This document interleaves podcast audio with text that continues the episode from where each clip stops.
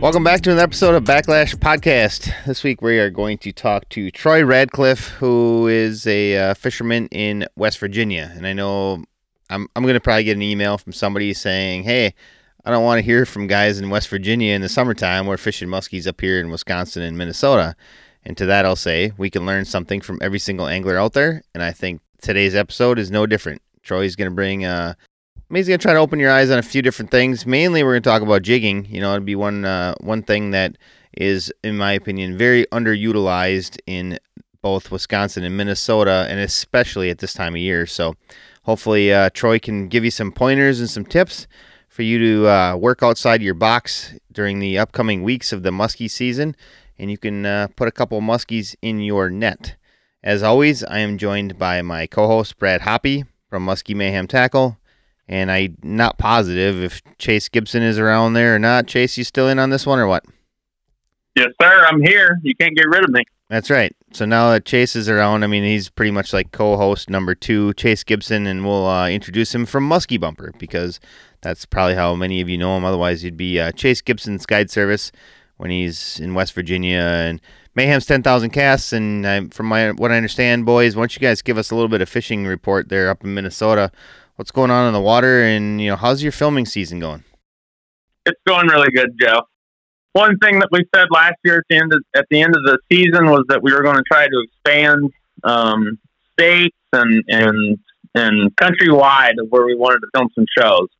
And although we've had a, a doozy here or a doozy here and there, but we've actually got uh, a couple good shows filmed, and they've been from Minnesota all the way down to Tennessee, even. So going to try to give the uh, watchers a lot different perspectives on a lot of different bodies of water and how we break down those water bodies of water and catching fish.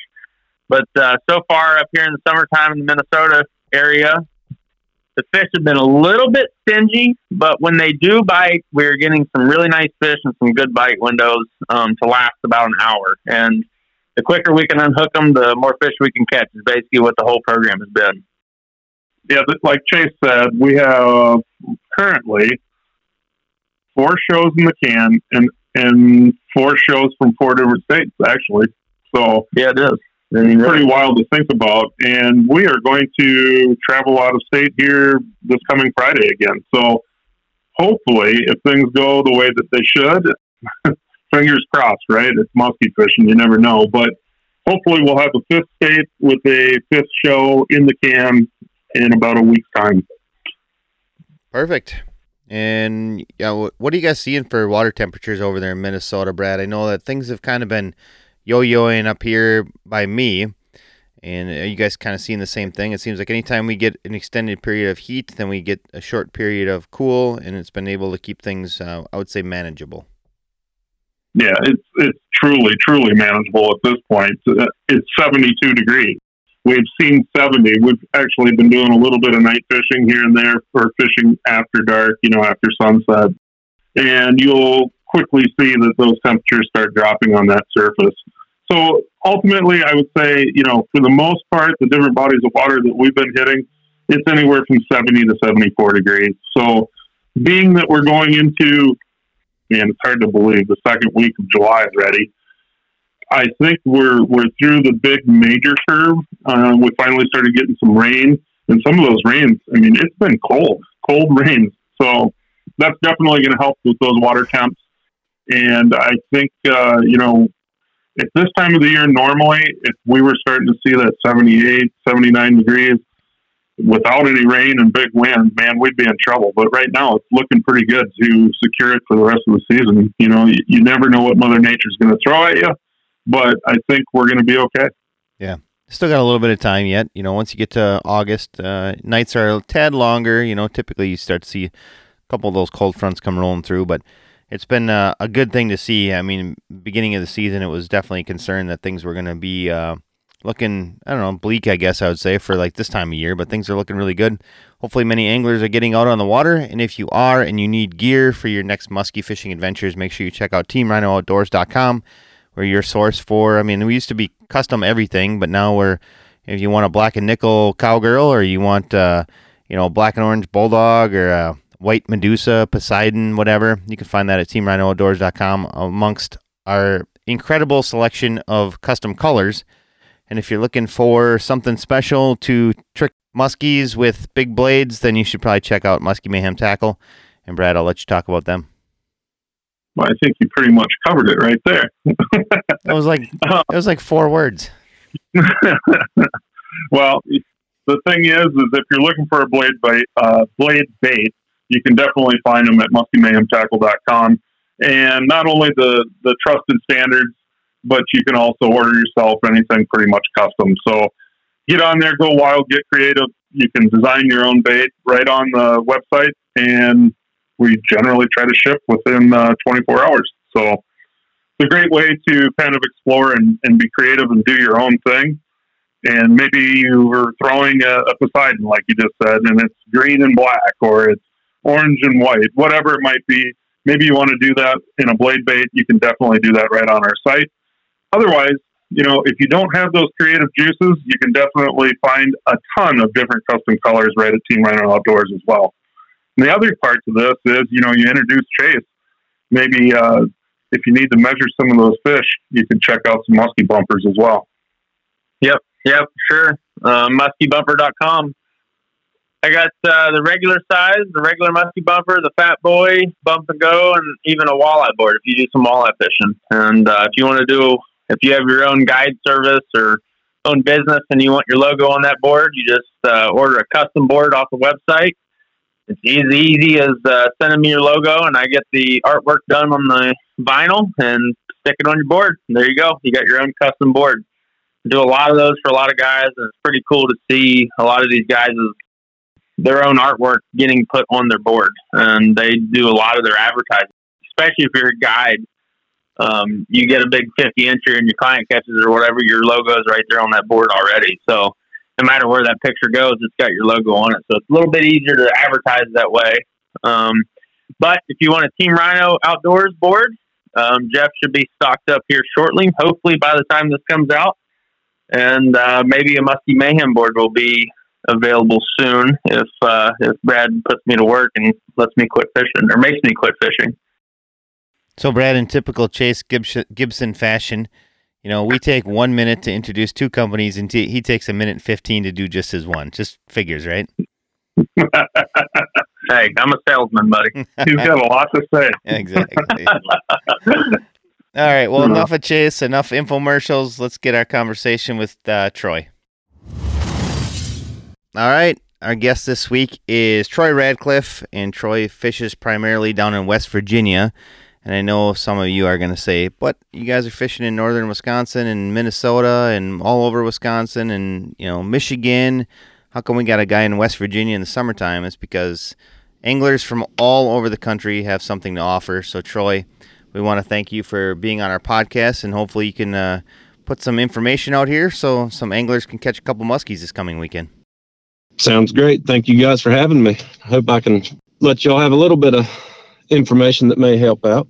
Well, you know, we're used to talking to Chase, so I mean, quite honestly, it should be pretty easy shoes to fill. I guess was what I would say. I'll do my best here. I'm sure it'll be great. So Troy, you know, first time we've ever had you on a podcast, you're not a household name because you're you're just out there fishing, right? You're you know, according to what Chase is, you're like one of the pioneers of West Virginia muskie fishing.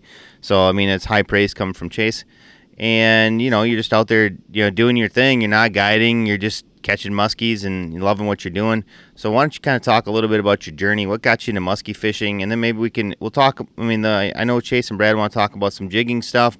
But we should probably also talk about maybe the state of muskie fishing within west virginia as well. Okay that sounds good to me. Oh i would just say i probably got started into muskie fishing around 2009 2010 I'd moved from deeper in the mountains where I grew up in Richwood. There wasn't much around but stock trout and a few little lakes that had some largemouth bass in it. And I ended up moving up to more central West Virginia where of course the big lakes are Stonewall, Stonecoal, Burnsville. And a lot of the rivers in the area. I started hearing about muskie and thought I'd like to try to catch something a little bigger than a 18 or 20 inch stock trout. So I just started chatting with the locals, and uh, the man I work with, Danny Haddix, he was into muskie fishing, so he was able to give me some pointers and point me in the right direction. So one day I went and got a little bit heavier bass rod and two or three musky lures and started casting from the banks on all the different creeks and lakes and everything in the general area. You guys have uh, both you and Danny. I mean, I, I got to meet both of you, and I've got to share the boat with you, Troy. So, you know, it's always incredible to meet new new anglers, and, and some of your other stuff that you're really into is the bow hunting. So we share that passion as well.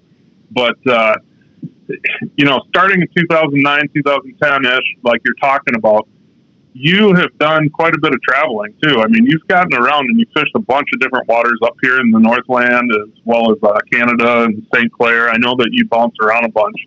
What would you say between West Virginia muskies and some of these other states? What's the biggest differences that you've seen? Biggest difference I've noticed is just how each body of water, of course, they just all fish different.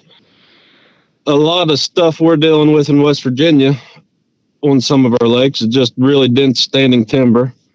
You go down a little farther south to Cave Run, Kentucky, there's a few trees, but not much. A lot of laydowns, some flats and weeds and river channels. It's just a little bit different than what we're used to fishing. Then go up to Lake St. Clair, and that was pretty much mind boggling to me. Get out on a body of water that large and motor out right what feels like right in the middle because you can just barely see land most of the way around you. And you're just throwing baits out and reeling them in, not aiming at anything when you cast. That was probably one of the most significant differences of most bodies of water I've seen. Then the little bit of time we spent up in Minnesota, that's been a couple years ago now, hasn't it, Brad? Yeah, I think it's been two full seasons ago. Yeah, and we was up there in September and caught the fish up shallow and was able to fish these little weed patches in two, three, four foot of water, burning bucktails real fast. It's pretty neat how each body of water fishes a little different, especially as the seasons change. Like Troy said, it's a super weird. Um, I, I know, I know exactly what Troy's talking about because when I first came to Minnesota, I'm so used to throwing at a tree a laydown, a point, just structure fishing. Us in West Virginia, we're always casting the structure. It's very rarely that we're bombing out in the middle of nowhere. And I know exactly what Troy's talking about is where he's in St. Clair and he just bomb and cast out and reeling them in. It just feels super foreign to us because we're so used to throwing directly into the deepest, thickest tree that we possibly can and getting our baits in and getting them out of it um, it, it's it's a big difference between an open water fisherman and a, and a structure fisherman. That's for sure. I know I definitely struggled with it, and then once I started uh, figuring out that there is keys to open water, there is structured open water. It's not just open water. If you really, really dial it in and think about it, um, there's you know you got your transition lines, or if you're fishing giant weed beds, you got thicker patches of weeds, sand patches. You always got those differences. So you always want to look for those differences in the uh, in the abyss of, of no structure in, in our minds. And once I started doing that, I started uh, catching a lot more fish up here um, in Minnesota. I haven't been to St. Clair yet. Possibly might do that this fall, so it'll be exciting. But it's just, just something to look at. There's structure, no matter what kind of no matter what kind of structure you're fishing. There's smaller, detailed structure inside of that that giant structure. I agree with that, and I think you can also take the stuff that I've you and I have learned fishing these different bodies of water up north and take it back home to West Virginia and start focusing on some uh, well, I don't know if you can call it open water because our lakes there's a lot of river wider than a lot of our lakes in most places, but you can get out in that open water and hit the edges of those flats and those drop offs and the end of the points that you just can't see and you're not used to casting to, maybe farther off of the shore than you normally would want to be their cast has to land right on the structure or right against the bank. They don't like casting to the open water out in the middle.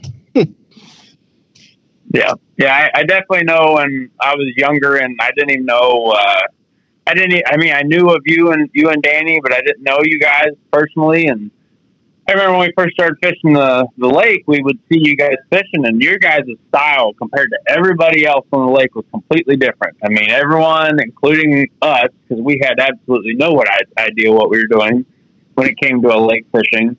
You guys were always doing something completely different than everyone else. You'd be bombing pounders and giant rubber out the middle, and everybody else would be throwing a Suick or a uh, a bucktail in the in the trees, and you guys would be doing that, but you would also turn around and start bombing off the backside of the boat. I've, I don't know how many fish I've watched you and Danny catch over the years, and I, I can tell you what I've learned a lot from just watching you guys over the years. Well, I mean, it helps. We went on a lot of guided trips with like Greg Thomas, and it helped us probably develop a little faster than we should have, and pick up a lot of tips and tricks from going on those little trips like that. Then you get up back to our home body of water and start trying to incorporate those things, and you realize that, like in those timber patches, there's always an edge or a corner or an inside turn that will tend to hold fish, and you don't have to fish the whole thing. You just want to hit those spots that are holding the fish. Yeah, for sure. It's uh, yeah, if it timber's in the middle of the lake or right up against the bank. You just got to fish each piece a little different. Troy, is there? Uh, I don't think we've ever really had this conversation. Is there anything that you've taken um, that we do a lot back home to to these other bodies of water in the other states and stuff? That's a good one. I really don't can't put anything together right offhand usually when you're when you are out of town in these really far away places like Minnesota and Canada, you got Greg screaming at you, telling you to slow down or something. you know how fast you. Well, that's what I was going to say. Generally, when we're on these bigger trips, we're with Greg or you or somebody, and just kind of try to listen to what they say, what you all say. Yeah. Yeah, typically when you drive that far, you don't want to play around with something that you want to do. You want to play around with what you know what works. And I know for a fact yeah. I was like that when I first got up here for the first week or two, and then I was like, you know what, I got to start playing around with some stuff. And some stuff I found success with, some I didn't. So it's uh, definitely weird how different everything is. Yeah, well, I guess I I was just thinking on a larger scale. Step down a little bit. A few years ago, Danny and I was traveling to Ohio and Cave Run, and we was doing a lot of the same stuff we were at home going up there because that's what we knew to do. We'd in the springtime go through tubes up in the shallow stuff, work it back, catch fish on the tubes, or oh, you, go find a little weed patch and ah, a little bit. I like one or two of them. yeah. I think I, I think I mentioned it in the last podcast we did last week about how much you guys are you phenomenal tube fishermen. It's all you guys throw. It kind of drove me nuts for a while, and then I realized that more often than not, you guys catch more fish than I do throwing a tube all day. So now uh, I've just, definitely adapted adapted myself to throw more tubes more often. They're just so versatile when they catch fish. If I was going to put on a bait and know I was going to go catch a fish today, that's probably what it'd be. Yeah. May have to change a rig in it or add a little blade to the back of it or something just to get a little more action, just depending what the fish want. But it's hard to beat a tube. now, uh, I know Jeff asked me last week, but Troy, why don't you tell the audience uh, how exactly you're working a tube? Because I told them, but I'm not the best at it. I'm, I'm still, I would say, I'm still dialing in my my the the way I really like to work it. I, I, mean, I know it comes used secondhand as well, but it's it's kind of hard to explain with it. But uh, give them give them some tips on how you work it too. Uh, a lot of times when I'm running just a shallow rig, I'll give kind of a longer pull, probably move the rod tip five, six feet, let it pause, maybe let it dive a little bit on a slack line, then reel up my slack, pop it again. I mean, I'm giving pretty long pulls when I want to fish it fast. If I need to get a little bit deeper, I'll just give it shorter pulls and a little more slack line. If I feel I need to get down to four or five feet, which that's pretty deep for a shallow rig tube without really counting it down and working it real slow. But I'll just give it shorter, quicker pops, but leave more slack line in between the on the pause. That way it just slowly nosedives down a little bit deeper. When I go to a mid depth rig, when I'm trying to get down 8, 10, 12 feet, I'll kind of work it the same way. Maybe count it down a few seconds and then good short pops. You got to leave a little bit of slack line in there to let that nose get down, unless you're just wanting to fish fast and keep it high. That slack line's pretty much key to getting it to dive and dart and swoop and change direction so much. I definitely, I've, I've told Brad this. We've talked about it a lot because the, the slack line um, technique that I use with with pretty much anything that's stop and go anymore. I've I feel like I've got it really dialed into uh, into perfection. I, I don't know if it's perfect, but it's pretty close to at least my style of fishing. And I've told Brad this before. It's it's funny that um, I developed that, and then once I started fishing with you, I noticed that you were you were extremely similar to the, my style of fishing as far as really fast, really powerful, and slackline pops on a lot of your stop and go stuff. I just thought it was kind of funny that that uh, that you had done that as well, and uh, you learned. I knew you learned that on your on your own, and so did I, and we both had a lot of success with it in our, our bodies of water. And I think it's very important. I think I think back home, a big difference between back home and up here that I've noticed is technique um, is more crucial in our neck of the woods compared to, to Minnesota as far as it's not a special bait back home generally. I mean, it, it could be the best bait in the world could be a bulldog, and if you're not throwing it right, then they're not going to eat it that great. But if you know how to work it perfectly to what the fish like, then you generally catch a lot more fish on it. I know that's a lot with everything, but it, it seems extremely crucial back home for sure. Some of the interesting things that I've learned by fishing with people from all over the country is plain and simple. Time on the water provides everybody with some experience and what works for them. But the remarkable part is when you start talking to other people from around the country and you start sharing some of the, the nitty gritty or the, the in depth details, it's, it's amazing to me. So, I, one example that I could use is talking about open water trolling. My speed open water trolling has always been 3 2. So I, I go to visit with somebody from, say, Wisconsin, southern Wisconsin. When you're open water trolling, how fast do you go? They'll either, tell you 3.1 or 3.2.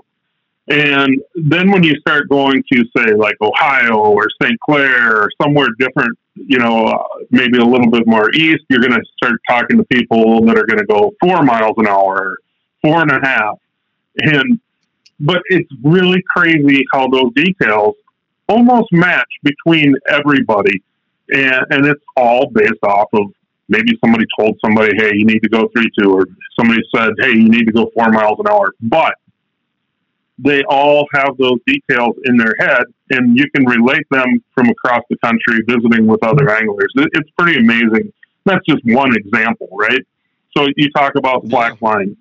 Definitely, slackline can be very effective, and, and Chase has shown me that a ton in the last year or two. But uh, there's so many other things with it as well. How do you approach your figure eight? What are you doing when you go into your figure eight? How do you finish that figure eight? Where do you want the fish to eat?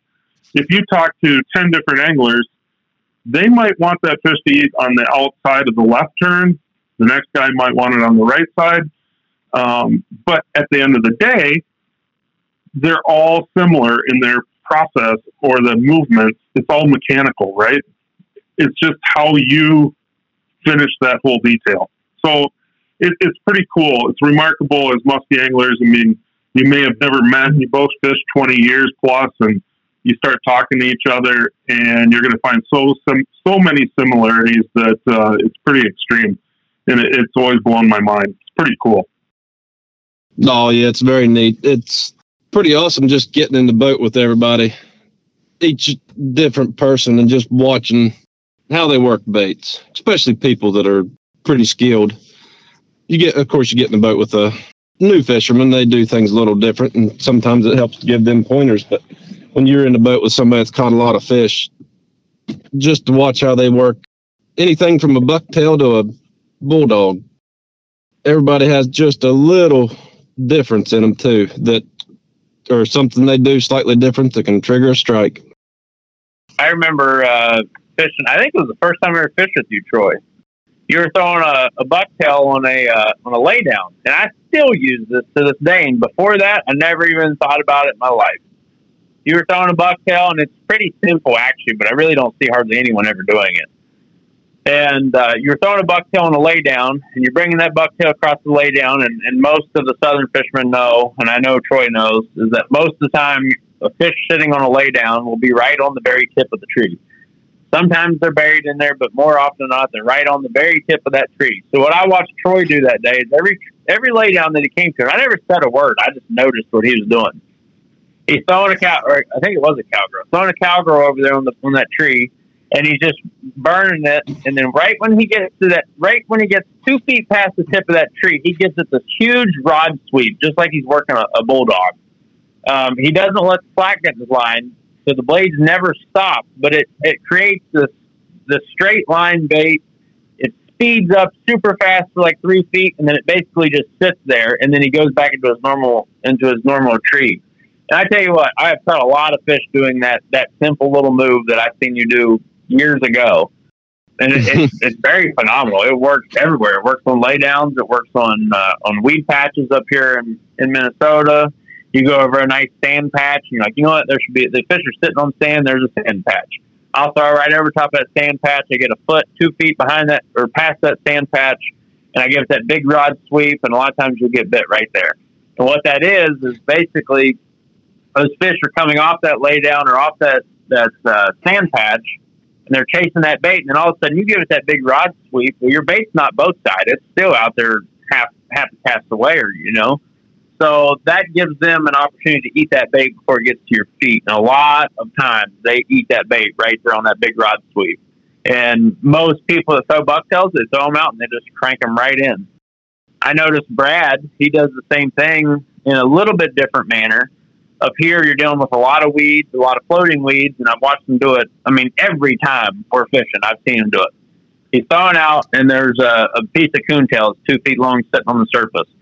Well, it's almost like he's playing a game or something that he's bored because he's sitting there trying to cut the coontail with his line. Like he's, he's he's cranking in the cowgirl, and there's a coontail piece, and he's just slapping it with his line. And I'm like, how many times have you caught a fish doing that? And he says, oh, you have no idea and it's just that little bit different, um, little bit different cadence to where they're normal to see. I mean, every every muskie in, in the world has seen a, a bucktail, and guess what? Most bucktails are going straight. So that one little stutter step of the blade just pulsating a little bit, a lot of times will trigger that strike. Yeah, I think the big thing, the reason I started doing that is just to get a change of direction. I'd never put much thought into how much it sped up the bait till I'd done it a while. And I thought, well, you get the change of direction and the speed. And that's just a great tactic to get a triggered response out of the fish. Yeah, I guess I didn't really touch base on that as much. You definitely, you definitely would pull it to the right, you know, three or four feet, and then you'd reel up your slack while keeping the blade spin, and then you'd pull it to the left three or four feet. And I know I do that. I've done that a lot with top waters, and I know a lot of people have done that. You get a follow on a top water, and you start putting your rod left or right, making that top water zigzag instead of coming straight in. Same thing with a bucktail, but I hardly ever see anybody utilize that when they're throwing bucktails. I think the biggest reason though is people do it when they see a fish, and visually with a top water, you can a lot of times see that fish. Yeah. But if you want to go to that next level, I think by changing direction of the bait, it's only going to up your odds, right? No, that that means more work. Every cast, you're going to do that. For but sure but I do think that you know simple math tells you you're going to catch more fish because of it.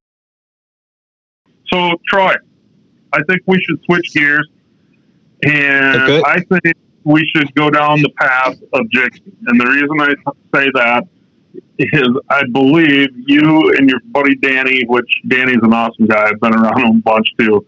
Um, you guys kind of started the whole jigging style of fishing in West Virginia, as far as we know. And so I kind of want to understand why you went to jigging and how you made those decisions on when you should jig, and maybe dive into some of the detail on what that all sounds like and looks like. Honestly, of course, we didn't come up with it. It was one of those random trips to Cave Run, Kentucky fishing with Greg. He put a jig out and he's jigging off the back of the boat, just playing around while we was casting crankbaits into trees or something or bucktails. We was just fishing normally, and he had that thing out of the back of the boat experimenting, and he got hit a couple times, didn't get hooks in him. And at the end of the day, he said, "You want to try this?" After he'd asked me two or three times, I was like, I told him not really because it didn't. It looked pretty boring to me to watch, just stand there and jig that bait up and down. But finally, it was the end of the day. I hadn't caught a fish, and he asked me again if I wanted to try it. It was probably last hour of daylight, and we was working around one individual tree that's sticking up, and he handed me that rod, and I I didn't jig five minutes, and that thing got smacked, and I set the hook, and I remember looking down through that clear water and just seeing a big belly down there because the fish kind of rolled up on its side. And it was just head shaking. Rod just bouncing. We got it up, got it in the net, and it was pretty heavy, 50 incher. We fished a little bit longer, didn't catch anything else that day. And we thought that was pretty crazy to catch a 50 incher on it the first time I dropped it in the water. But we went out the next day with Greg and fished all day, and Danny ended up catching another 50 incher, and we ended up catching five or six fish off that same spot. And we just thought it was a pretty impressive bite how hard they hit it when you dropped it. So we went home and tried to figure out where we could get a bunch of bondies from. We ended up ordering them and ordering them from probably John Bondi himself, I guess. Waited all week for him to come in.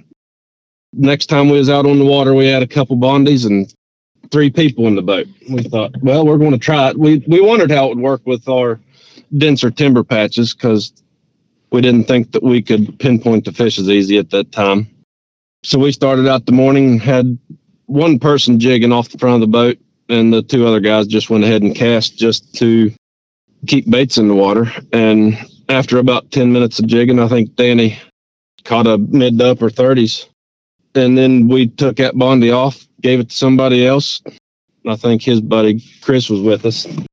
He put on the Bondi and jigged for a little bit while I was still throwing cowgirls and little crankbait stuff, getting down in the timber. And he ended up catching a fish. And we ended up doing that all day, just rotating that Bondi. I think we ended up having two jigs down by midday. And I think we ended up catching 11 muskies that day out of that one patch of timber and was just blown away how effective it was. How did you go about making the decision to? I mean, obviously, you learned something down on caves, you brought it home.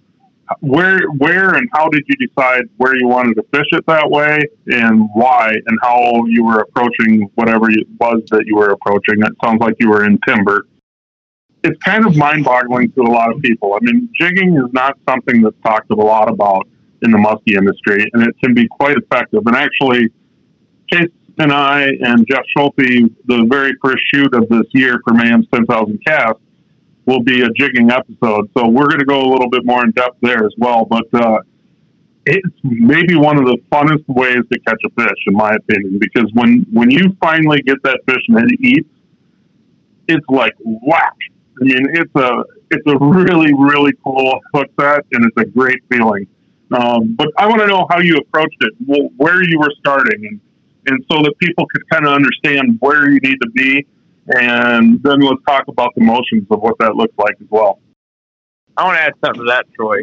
I, I want people to realize um, the lake that we're talking about is my home lake there, and it, and when we're talking about we have timber, we have timber in 35 to 45 foot of water, and it goes all the way up to as shallow water as you want to go. So we have tons of timber. Um, so as far as just saying you want to jig jig timber, you would have you'd be jigging for a year trying to jig all the trees in in, in the lake. so where Troy is going to get into it, I'm sure he's going to get into where he decided where the best areas of that timber were to jig. Yeah, well, what made us go to this particular location was we've caught a lot of fish out there in the few weekends leading up to that. So we knew, well, we still had a feeling the fish were there and we didn't feel like going exploring and trying something new with a new bait and not know if we're going to get it in front of fish or not. So we went to this particular patch of timber and just started fishing the corners where we knew the fish had been laying. They just had been holding there for a couple weeks, and as we'd go by a corner, we'd get hit. And something too that we had to figure out was well, how deep do you fish? Because when we was throwing at that time, you really didn't know how deep you was fishing when you're throwing your cowgirl way out or trying to reel it slow and trying to count it down. You we were just guessing. But we did have our fish finders and we was able to determine that a lot of the bait and everything we was seeing was hanging out around eight or ten feet. So that's just how deep we jigged. We'd put it down. We'd just pull out eight feet of line, drop it down, try to get it right on top of the bait. We didn't want to go below everything. And just started jigging. And of course I'd say most people seen the process of jigging by now. But it's basically just lifting the rod up somewhat quick. You can vary it. I generally go from about my waist back to the water, rip it back up to my waist, let it fall back down. And you want to let it fall on a tight line because a lot of times that hit will come about halfway down your fall or right on the bottom. And if they hit right on the bottom, they'll about take the rod out of your hand sometimes. I have a buddy that he fishes them a lot slower than I do, and he'll, as the boat's moving along, about half a mile an hour to one mile an hour, if you're really close to where you think the fish are, he'll lift that rod up head high and just let it go down really, really slow all the way back to the water and he'll lift it up head high, and let it go down really, really slow. he gets bit a lot like that when I'm not getting bit jigging faster. We, it, I don't think it's possible for you to jig that slow, Troy, because I, no, I know I struggle with it big time, and I know for a fact you definitely would struggle with that. I would, yeah. You know, Troy, you were talking about depth there. I know that's the thing. Like, like when I was starting to fish the lake and had got a Facebook to where I could see all the musky fishermen posting pictures of fish, and I know you and Troy or you and Danny were always posting like every weekend. You guys have four or five fish on there, and I'm like, what are these guys doing? How do I catch fish like these guys? And I remember you were catching a lot of them jigging. And what's funny, I still laugh about it. Back in the day, I don't know, five, six, seven, eight years ago, anyone that I would talk to when I was young young kids trying to figure out how to jig, talk to all the locals, everybody would say, "Oh, I'm not jigging. That's boring. That, that's the most boring thing you could do." And like some of them were really, really big trollers. Like that's all they did was troll. And I'm thinking it is no more boring than, than trolling. I mean, trolling. I don't think trolling's boring, but I don't think it's any more exciting than jigging. When you get bit jigging, it's even it's just a blast. Like Brad said, it's like I said, it's, it's my favorite technique by far. But one thing there's nothing else you on, feel a hit like that. Oh yeah, no, you can't. You can't feel a hit like that any any other way that I know of. That's for sure. One thing that you were talking about was your depth. You used to see the bait at, at eight to ten feet of water or ten feet down, and, and you would jig like that. Well, my dad was a was a decent. I wouldn't say a decent walleye fisherman, but he, he fished walleyes quite often. I don't think we caught very many, but he fished walleyes quite often, and uh, generally we always tried to bounce bottom. So we were jigging, you know, just eighth ounce, quarter ounce jig heads, and just bouncing on bottom all the time. Well, when we heard about jigging for muskies, we had no idea. We we thought when you jig, you have to hit bottom. So I remember being over at Stonewall and that's super thick timber, and I'd drop that bondy all the way to the bottom, and I'd make about two jigs, and I'd be 20 feet down in a tree somewhere and I'd never get that bondy back. And I don't know how many bondies I have in that lake from the first year of me trying to catch them because of me losing them to the tree. Um, you and then definitely day, need a good lure retriever. Oh yeah, need a good lure retriever and uh, know how to get them off those trees. But I'll never forget it. I, I tried digging for I don't know. Me and Dad tried it for probably a whole entire year, constantly trying to get one to bite. And I think he had two bites, and I never got bit. And one day I seen you fishing, and you and Danny, and this was like I said before I really knew you guys, and you guys were jigging, and I watched you hook one. And when you when you set the hook, the bondy came flying up out of the air. Well, then I watched you. You you held your rod up in the air, and the bondy hit your elbow, and you engaged your reel, and you dropped it back in the water. And you're like, oh, he's only jigging with like eight feet of line now. That's I wonder what that is. And I'm like, well, he just got bit doing it. Maybe that's what I need to do. And then I think the next trip I went out, I dropped it down like eight feet, exactly what you did. And I uh, I caught my first jigging muskie ever, and I've caught a lot of them since then because of that. And it's just funny. it's funny because that's that's how I was. When I was little. I wanted to know everything everyone was doing. I'll, I'll admit it right now.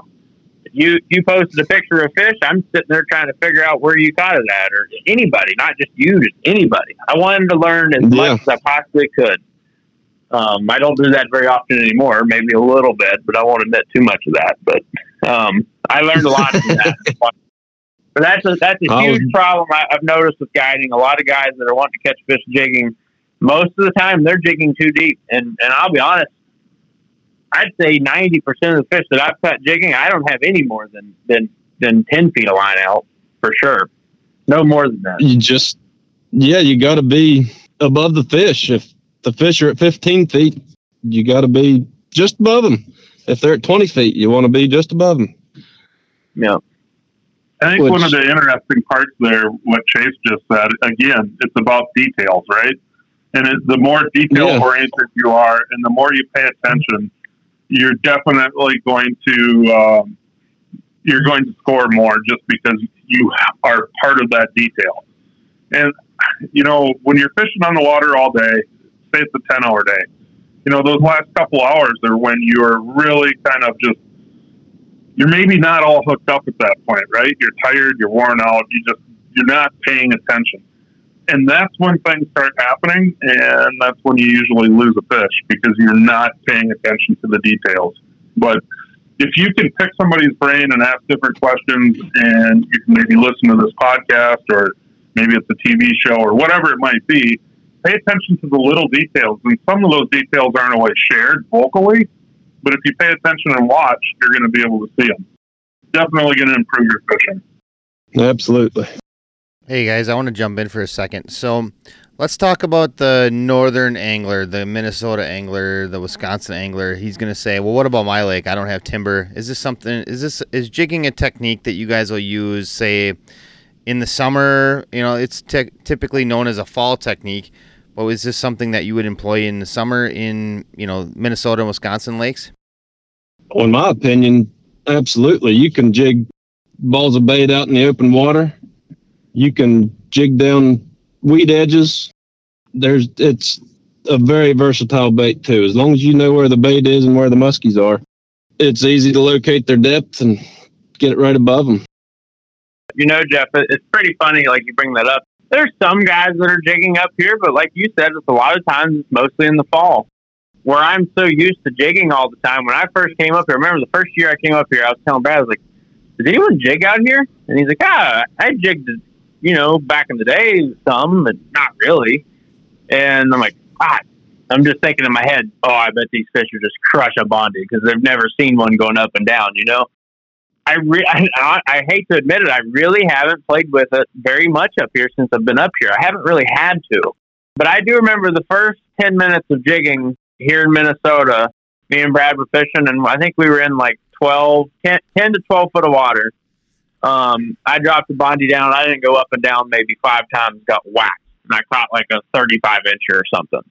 Um, and that that brings another point to mind is I have a lot of guys like I said, they, they think that jigging is a deep water technique.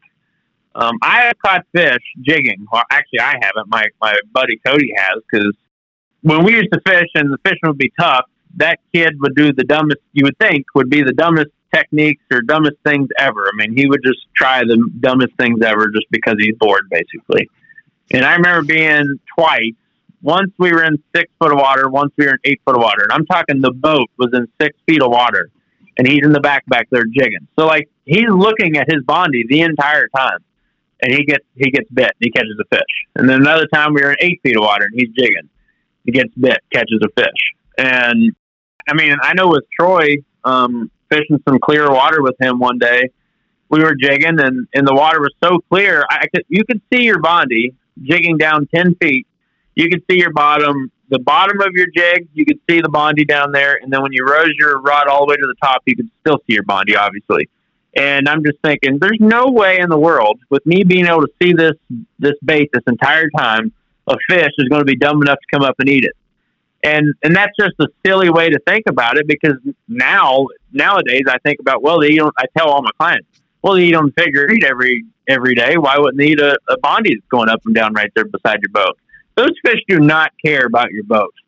So you can jig in literally anywhere you can cast, you can jig. I promise you that. And I don't care how deep it is. You can drop a body down and catch a fish. And sometimes it works and sometimes it doesn't. But it's just one of those things. You, it doesn't work till you try it. That's for sure. Well, you know, Chase, to your point, you you said a lot of people don't do it. So even if I'm on the water but I'm not fishing, I still pay attention to the boats on the water. And I can tell you, I don't think I've ever seen any person, especially during this time of year, you know, present a jig. So it's definitely a technique where, I mean, if you're looking to show them something different and you're in, you know, Wisconsin and Minnesota, this is something, like you said, that you can use almost anywhere. You know, uh, uh, Troy just, you know, explained it uh, deep water bait or, or break lines and things like that. And it's absolutely a technique that doesn't get used, especially in the northern part of the state. I know down in southern Wisconsin, there there's been some people, not some. I mean, it's been a pretty solid bite down there on a, on a couple lakes, and so I know they've been doing it. But I can tell you for certain, it does not get used up in northern Wisconsin at all. And like you said, I'm sure it doesn't get used in Minnesota either. Um, it it it, it needs to be utilized. It really does. Um, the only thing, like I said, is, is what the, the biggest mistake people make is they jig too deep. No, no matter what. I mean, even and now with live scope jigging has it the whole jigging bite has changed back home. Like, well, me and me and Troy's talking about these stories of us jigging back in the day, and him more so than me. Um, that bite then is completely different to now. Like now, it's it's the whole game has changed because there's been so many people jigging um, it makes people jig more with live scope because now they can see the fish, whereas before, me and Troy, I know Troy knows exactly what I'm talking about. You're looking up in the trees, just like wishing for a bite because, like, wow, this is this is brutal. You're you're jigging in one little spot, and you're like, man, I really wish I get bit right now. But now with live scope, anybody can go out there and they can be in a in a tree and they can see that muskie sitting in a tree and they drop a bait down and start jigging. And I think that's really dampened down the opportunity to catch one jigging just because I think they're getting smart on it for one. Well, that's the, the main thing. They're getting smart on it. They just don't eat it like they used to. But a lot of people just jig too deep. That's that's all in all. You're just jigging too deep. But if if they've never seen a jig before, oh my goodness, most most places I've been to that that they have no one's jigging. I mean, it's been phenomenal. I went to, um, and it's not even just the lake. It's not even just the lake that that uh, doesn't get jigged. It's like at Stonewall, everyone jigs the timber. Well, then I was jigging timber too. Well, then that would slow down, and those fish would pull out on a weed edge or just a random point with no trees. More often than not, no one's probably ever jigged any of that stuff, and I would drop bonnie down, and they would eat that bonnie just the same. So it doesn't have to be structure oriented either. Um, it, it's just it, it's it's endless of where you could use it. I think it's an extremely under underutilized um, technique. I think everybody should try it no matter what. Sand, cabbage, trees, open water, anything you want to. Drop a bonnie down. And it doesn't have to be a bonnie either. Just drop a bait down and, and start jigging. He just said something there too, Jeff, that I think is important. It doesn't have to be a bonnie, right? No. I mean, 15, 20 years ago, what I was jigging was the uh, the Shumway Fuzzy does it. Fuzzy does it, and I mean, what a great bait! It's a blade bait, right? And blade baits are used in walleye, salmon, and trout, and so on and so forth. But at the end of the day, that's another great way to jig. But you can also do whether it be a Medusa or a, Bull Dawg, the old uh, Big Joes. What else? I mean, honestly, honest to God, I've jigged about literally anything that you could possibly think about jigging. I've probably done it. If it sinks, you can jig it. A lot of things tangle up really bad, like a dying dog. Everybody knows that I love dying dogs. I've jigged dying dogs can't say that I've caught a fish on them because they tangle up like crazy. But they're not they're not meant to jig, but they do look pretty cool jigging as long as you can keep them from uh, keep them from tangling up. But I didn't have patience for it at the time when I was trying that. They were eating other baits way too well to fool around with a dying dog for too much longer. How about I was gonna before Brad jumped in there, I was gonna say, you know, how um, other other options that you guys have jigged. Has anybody used the Rippin' Dog from Muskie Innovations? I never I have. haven't personally. Yeah, I, I haven't either. I do know that there was a bite quite a few years ago now. When it first came out, there was a lot of guys casting it, and they were basically rip jigging it back to the boat. But vertical jigging, I don't know of anybody that's doing it. I've tried it, and I would say if I had to put a pin on it of when I would use that bait would be more so wintertime because they it's kind of funny. They do. I'm going to tell a little secret that I probably shouldn't, but the bondies, I believe, and this could be a confidence thing, but I believe the old bondies are much better than the new bondies as far as triggering fish. I've caught a, a pile of fish on the new bondies, and I've caught a pile of fish on the old bondies, but all my old ones are completely shredded. And the reason I say this is, is because they're wider top to bottom. So vertically, they're taller. And I will say this: that ripping Dog does exactly what those old bondies do, and I really should probably jig them more often because, like I said, I, I really believe those older bondies, um, those older body bondies did better than the new ones. And the reason they do is when you if you watch an older bondi, when you rip up, they go straight up, and then when you drop them down, they don't go straight down most most of the time. Most time they kind of slant to the left or slant to the right. They're not dropping in a straight up and down motion they're kind of angling down. And those Rippin' Dogs, I do remember those doing that. I think the biggest reason I didn't do it, use those as much as like a Bondi or the other baits that I was using, is because they didn't fall as fast. And this was before chaos weights were even a thing, so I didn't have, I didn't add weights to them then. But uh, that was the biggest reason I didn't jig it very often because I couldn't jig it fast enough. But like Troy said, there's definitely a time and place for the guy that jigs as slow as Moses, and there's a guy there's a time and place for the guys that jig as fast as they possibly can. And I was just the style of jigging as fast as I could, and um, so I didn't really key in on that bait too much, but it does work a lot like an original Bondi, and uh, I personally think that the older Bondis caught a lot more fish than the new ones. Well, Troy, I want to thank you for taking time out of your schedule to talk muskie fishing with us. We very much appreciate it, and we hope that you have yourself a. Uh, well, you guys are probably done fishing the, for for right now, I would imagine, right? Or how's your water temperature doing, anyways? Before we sign out of here.